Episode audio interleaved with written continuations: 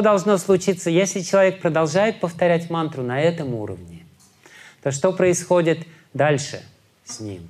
Звук переходит на... Звук мантры переходит на следующий уровень. На какой уровень? Пасьянтивак. И звук начинает олицетворять... Э, человек обретает способность... А, человек понимает, что, что я хочу быть с Кришной. Он не просто повторяет звук губами, он не просто повторяет звук в уме, ему, в принципе, хорошо, спокойно. У него появляется желание, я хочу быть с Кришной. Кришна нужен мне. Там хорошо, я не знаю, как там, я не знаю, что там. Я точно знаю, что там нет ЦК КПСС и других вещей. А, я, у меня появляется желание. И я могу, повторяя Святое Имя, вкладывать туда желание.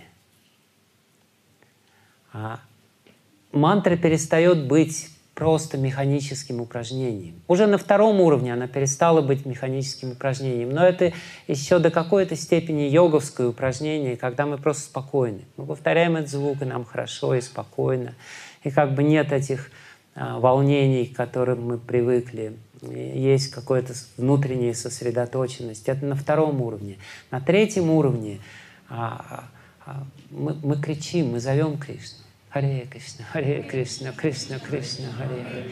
Харе Рам, Харе Рам, Рам, Рам, Харе Харе. Харе Кришна, Харе Кришна, Кришна, Кришна, Харе Харе. Рам, Харе Рам, Рам, Рам.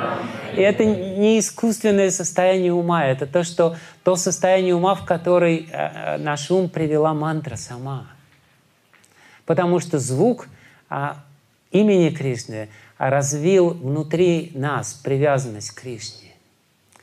И а, повторяя этот звук, мы чувствуем эту привязанность, и мы думаем, Господи, я хочу увидеть Его в конце концов. Я хочу быть рядом с ним. Я не хочу ничего другого, мне ничего другого не нужно.